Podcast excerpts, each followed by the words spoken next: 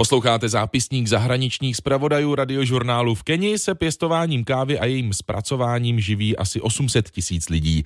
Většinou jsou to obyvatelé hornatých venkovských oblastí, kde je o pár stupňů méně než v údolí.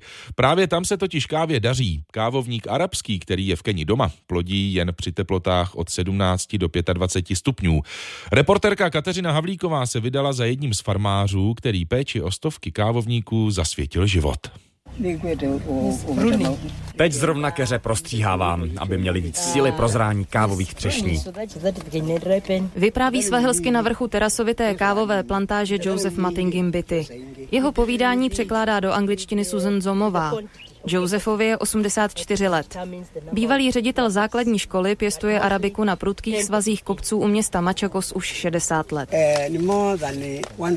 Mám přes tisíc keřů. Některé tady kolem tu rostou už od 60. let. Stáří poznáte na kmenech u země. Plodící větve jsou ale tenké a mladé. Keře vlastně recyklujeme. Arabika plodí asi 20 až 30 let. Pak je seřízneme a keř vyžene nové plodící větve. Vždy ale dokáže dobře plodit jen na třech větvích. Staré kmínky mají hluboké kořeny. Dokážou si tak podle Susan Zomové vzít vláhu z větších hloubek. Díky hlubším kořenům jsou taky pomocníkem proti erozi.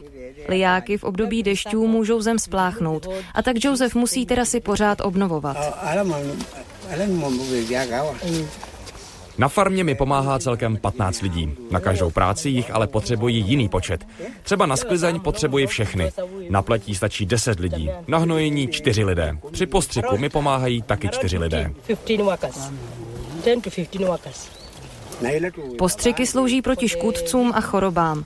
Kvůli klimatickým změnám roste teplota i v horách a vyšší teploty svědčí některým nemocem, například kávové plísni, která napadá listy.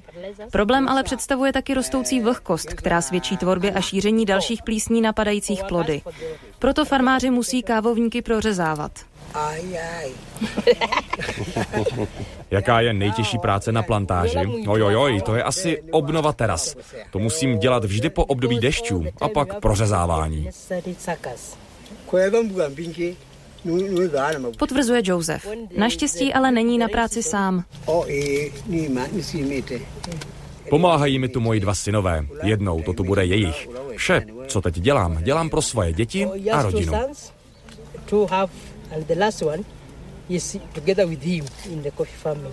Joseph Mattingim Bitty je jedním ze stovek farmářů združených do kávového družstva Kaliluny.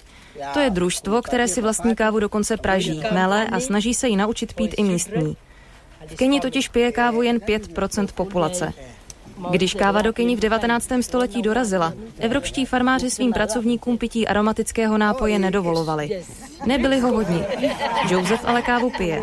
Nosí si ji sebou na plantáž.